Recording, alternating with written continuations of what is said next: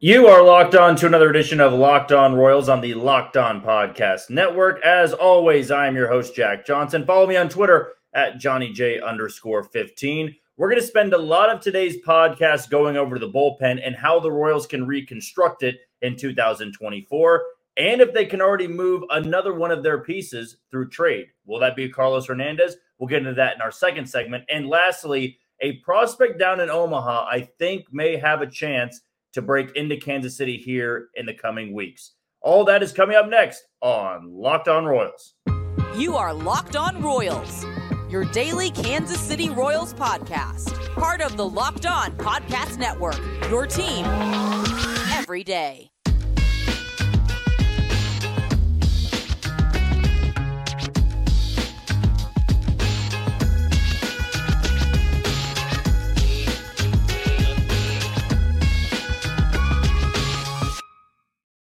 To thank you for making Locked On Royals your first listen every day. And you can check us out on all those podcasting platforms like Apple Podcasts, Spotify, Amazon Music, and you can always check us out on YouTube. Just be sure to hit that follow button and subscribe. And you can also shoot me any questions or direct message me on Twitter at Johnny J underscore 15. That's at J O H N Y J underscore 1 5. And it's been a very eventful couple of weeks uh, with me hosting now Locked On Royals. We've had a ton of subscribers, ton of followers, ton of downloads. It's truly been a great couple of weeks, and I can't thank you enough for making this all possible uh, for me to talk about a team that, at least if you're watching, that we all love here in the Kansas City Royals. Now, today's show is brought to you by Game Time. We'll talk about them a little bit later on in the podcast. But if you're ever struggling to find tickets, Game Time is the way to go. I use it every single time now when I'm buying Royals tickets, if I'm buying last minute tickets,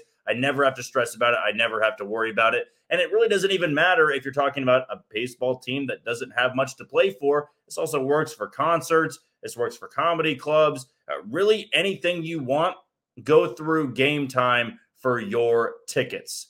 I was at the game last night, had the chance to go down in the press room, had the chance to go down into the clubhouse. And the, the main talking point among the media members, among among Matt Quatraro and his staff, among the players, was this bullpen once again. And the bullpen blew a two to nothing lead. Uh, Jordan Lyles pitched his tail off. He goes six shutout innings, strikes out four, only had four base runners in the game. He gets 12 whiffs by far and away his best start in a Kansas City Royals uniform. Now, Matt Quatraro, I think, did the right thing in pulling him a bit early you're not expecting Jordan Lyles to go well into the seventh or well into the eighth. You take what you can get. And he was going through the lineup for a third time. I think you want to turn it over to the bullpen, at least to some of your more reliable arms. The unfortunate thing after trading away a Aroldis Chapman is there's really only two reliable arms. And I do believe two of them are going to be very strong candidates to be traded here in a couple of weeks. But Matt Quatraro goes to Carlos Hernandez in the seventh. And he works a not so clean, but at least gets out of it, no damage, two Ks, and keeps that 2 nothing lead intact. And unfortunately, there is no more Aroldis Chapman. There's Scott Barlow, but he's saved for the ninth, and you're not trying to wear out his arm before the trade deadline. So you have to go to Taylor Clarke. And Taylor Clarke does what Taylor Clarke's been doing for about the last month. And that's just walking people, hitting people, giving up hits, giving up runs. His ERA is well above 11 in his last 15 outings. And that's just simply not set up material. Then Matt Quatraro has to go to Jose Cuas, or I shouldn't say has to, chose to go to Jose Cuas, and that went about as poorly as you could have expected. When the Royals lose that game to a Tigers team that has a bottom three offense in the league, and they drop game number I guess that would be 95, 68 losses on the year, just 27 wins.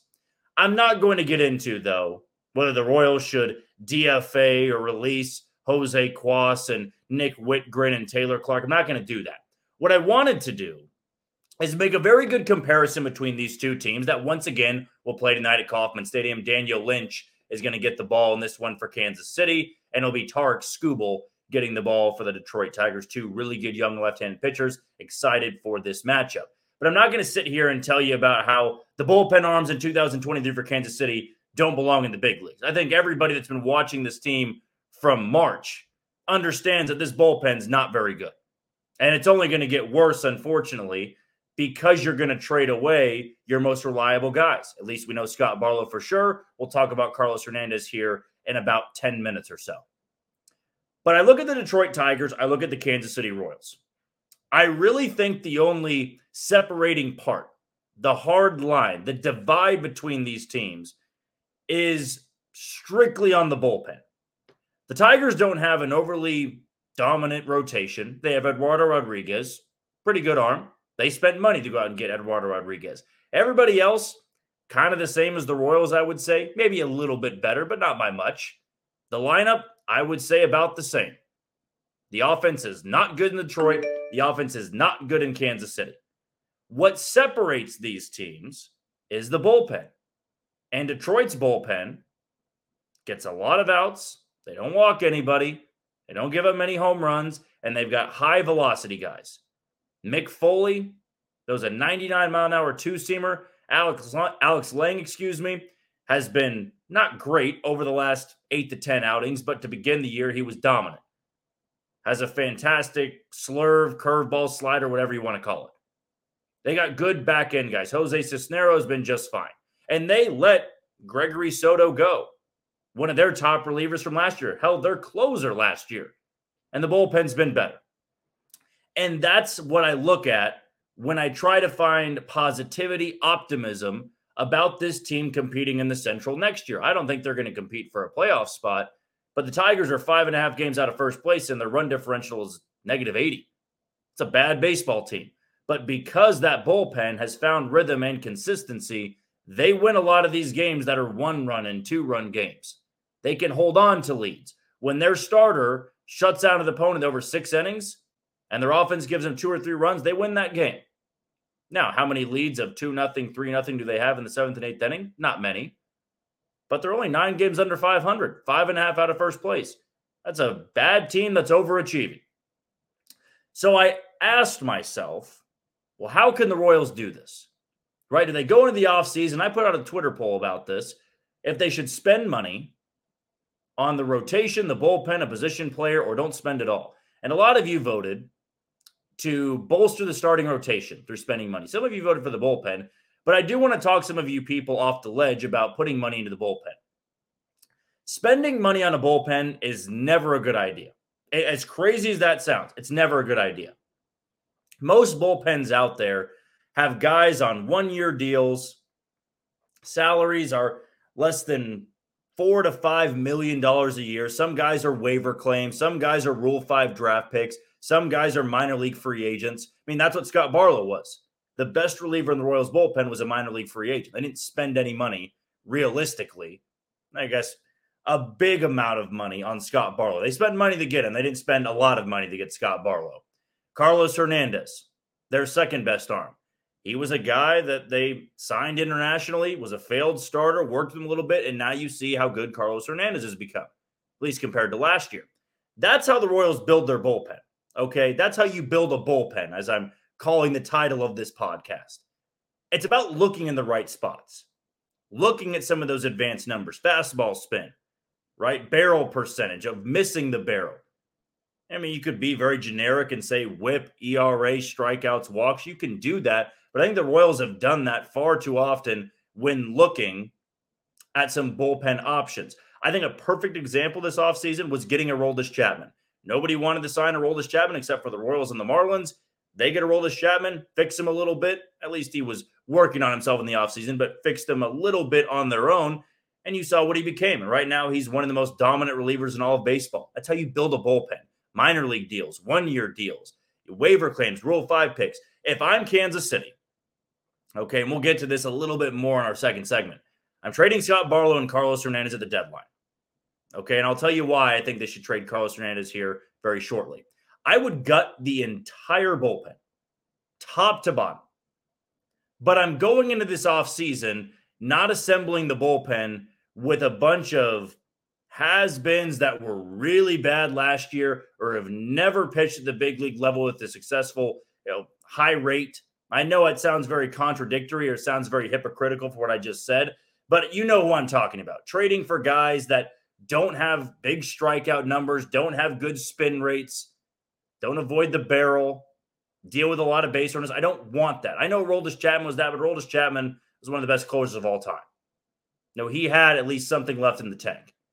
I'm talking about when you go out there and find guys like Detroit has and develop them, you know, 18th, 19th round picks. I mean, a perfect example is also going like a John Heasley. You fix John Heasley, you turn him into something. A Dylan Coleman, you fix a Dylan Coleman. That's how you build this bullpen.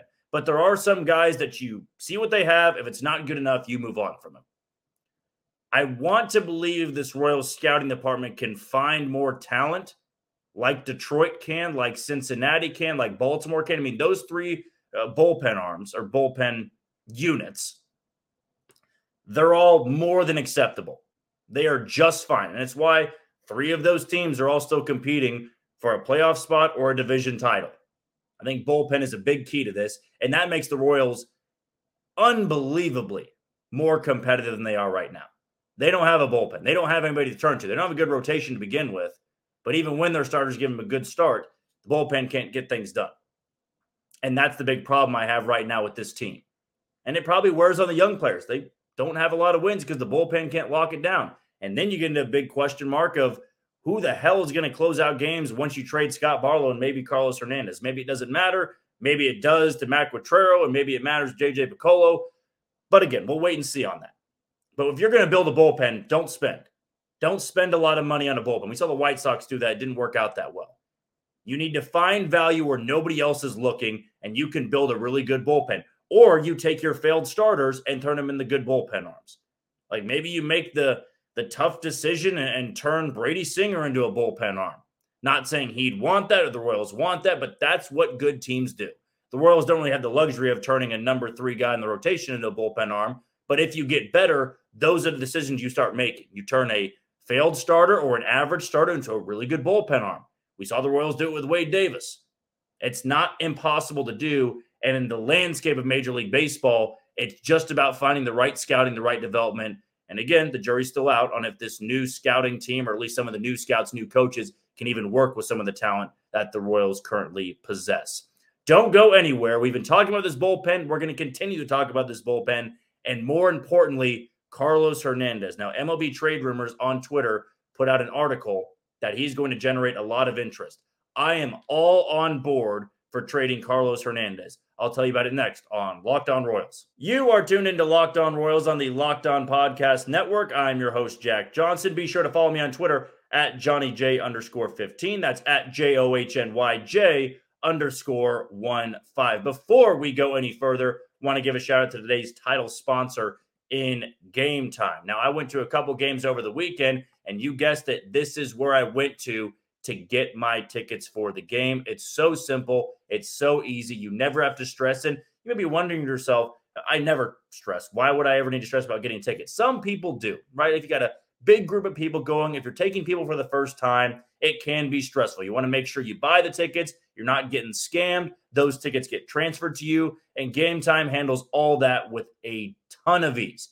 It is by far and away the easiest app to use when getting tickets for a game. And it's not just baseball, it can be concerts, it can be comedy shows. Really, the possibilities are endless with Game Time. Now, here's what you need to do download the Game Time app after you listen to the podcast today, create an account, and use code Locked On MLB for $20 off on your first purchase. Again, that's create an account and redeem code Locked On MLB for $20 off.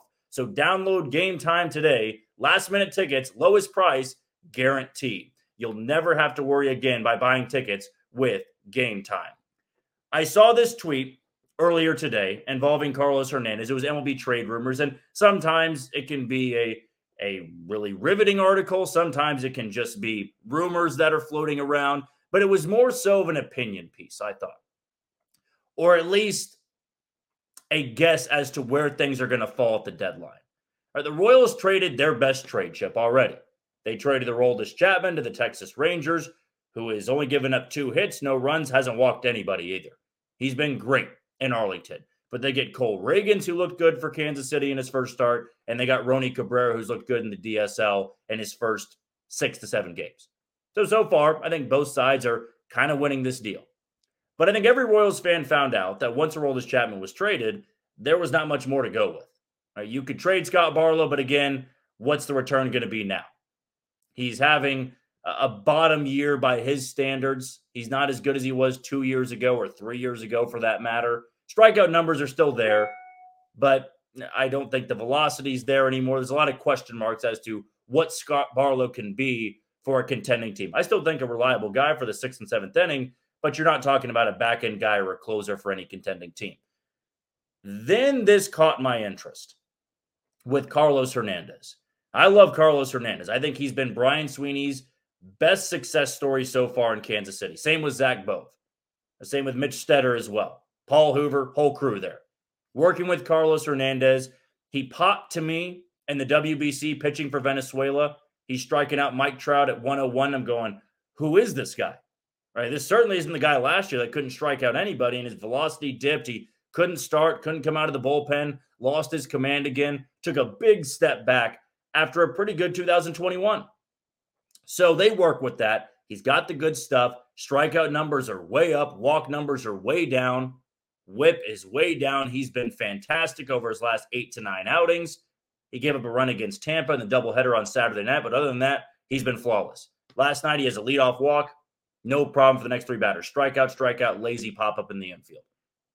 And to me, I go, I would love to see Carlos Hernandez close out games for the Royals in the second half.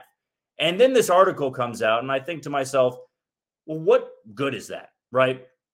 What good is Carlos Hernandez locking down his first save and the Royals getting win number 30 when you're 30 and 72?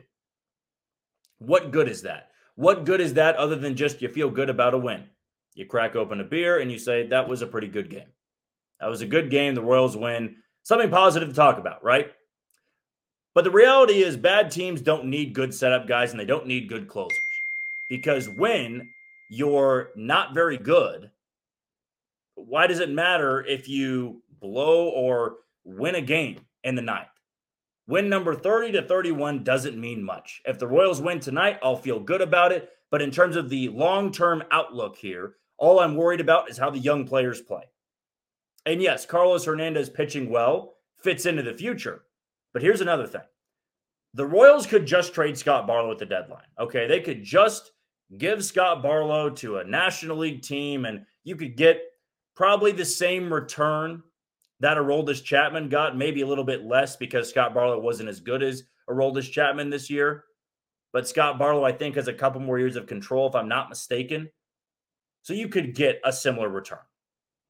And a team could give you no top 30s, a lottery ticket guy, and the DSL you get a 25 year old like a Cole Ragans. Now, I love that deal now when seeing Cole Ragans throw. But I think when you're looking at how, how you can overhaul this farm system, trades like that aren't going to do it. You're hoping it's more so player development at that point than really hitting on guys that you know are going to be big leaguers or going to be big time players at the major league level. Then Carlos Hernandez popped into my mind. And I looked up some of his contract numbers. He's 26 years old. He's having a career year. Velocity's way up, strikeout numbers way up. He's got good command right now. He's working really well with that slider, that curve, and even that circle change. All of it is coming together for Carlos Hernandez. He could be a sixth or seventh inning guy for somebody out there. And here's the intriguing part he's 26 and he's not a free agent until 2028. He's not arbitration eligible until 2025. That is enticing to a contending team because they're going to give up more prospects and say, well, if we don't make it to the World Series this year, if we don't make the playoffs or we don't make it deep in the playoffs, we still have Carlos Hernandez for another couple couple years. He's got good stuff. We want to work with that. Therefore, we're more willing to part with maybe a top 20 prospect, a starting pitcher who's 23, 24 on the cusp of the big league level, but we don't have a spot for him. That's what you jump on.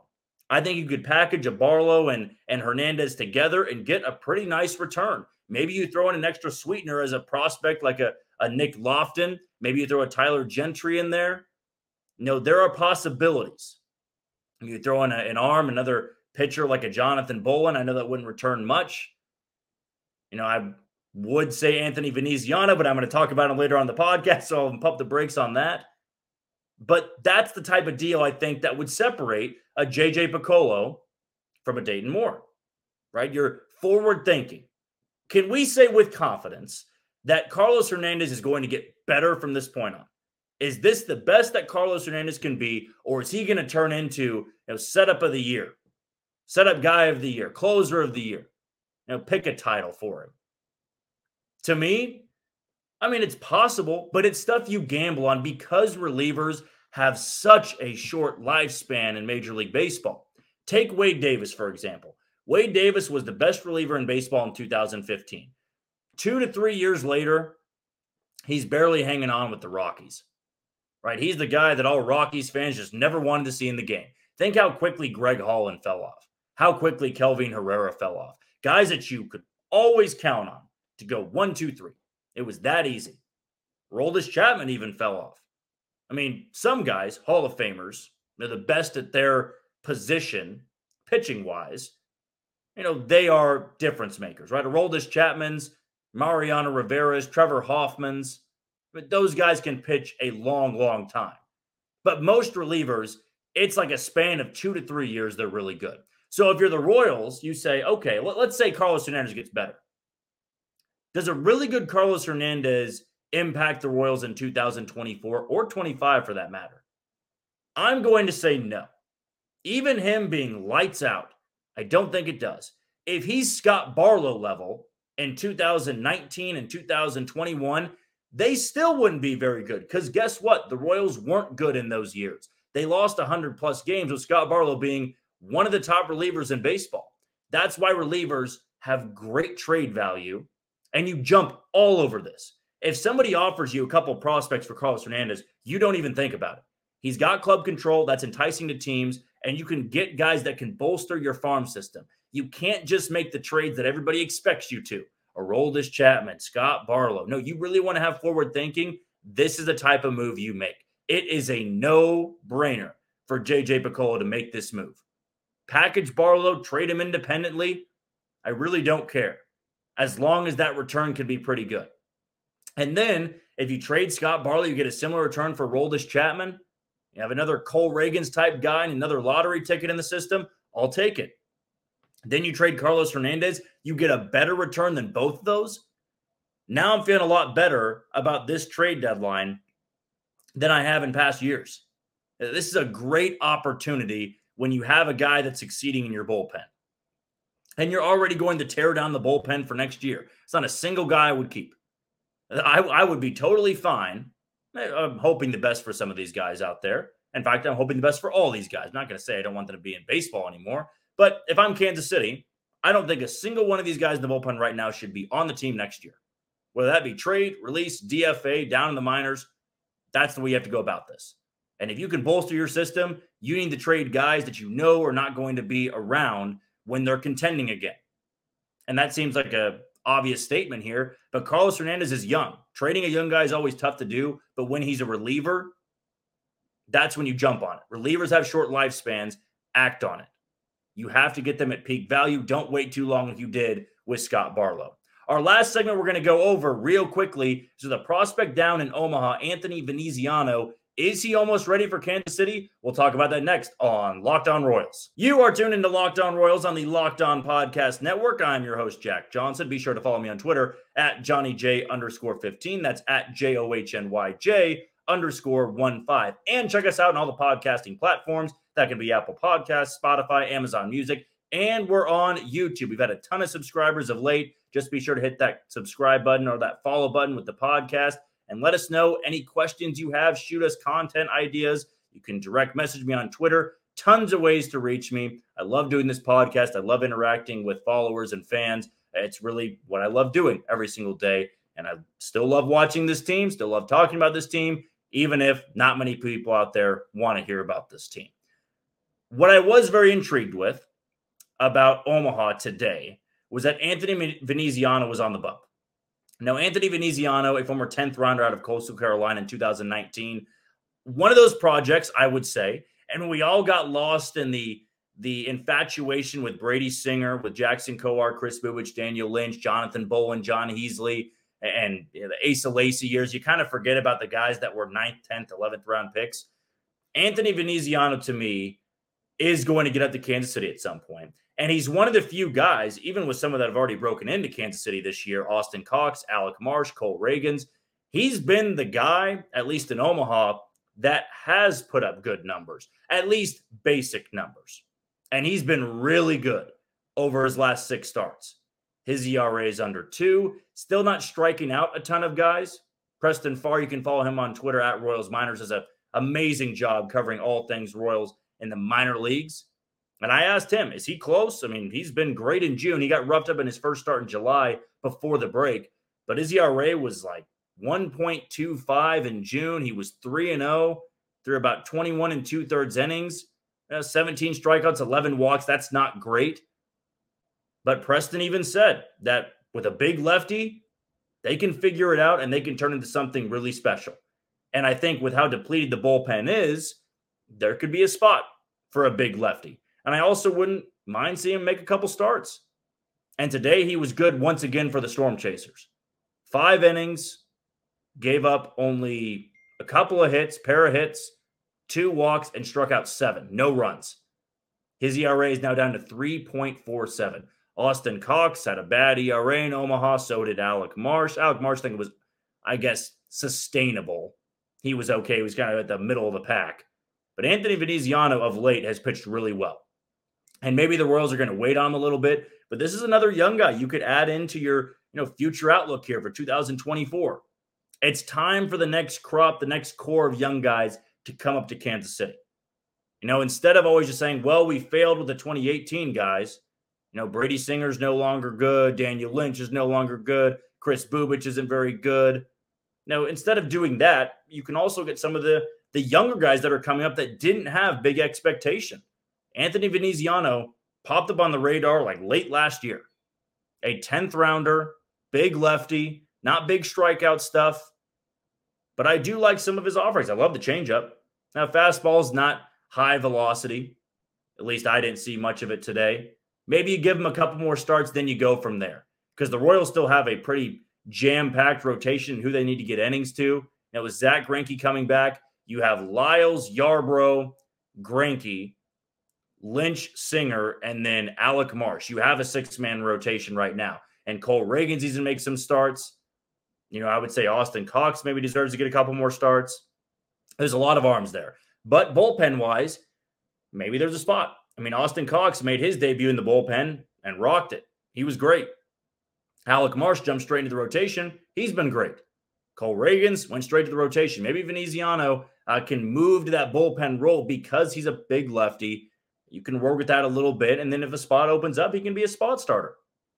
But it opened my eyes a little bit. I did not know that Anthony Veneziano was pitching that well of late in Omaha. Kind of slipped under my radar a little bit which is kind of shocking because I always am looking to Preston for minor league content. He just is always on top of it. And he was with Anthony Veneziano. I just missed it. And good for Anthony Veneziano.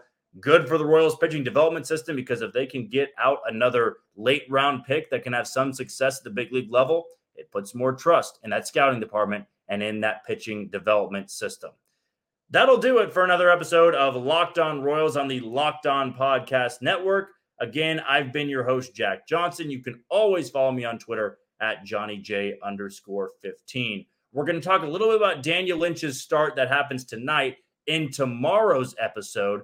And we'll probably go over some more guys that are struggling. You know, who are guys in the lineup that maybe need a really hot second half to even be in consideration for the lineup next year. That is all going to happen in tomorrow's episode of Locked On Royals on the Locked On Podcast Network. But until then, you take it easy, Kansas City.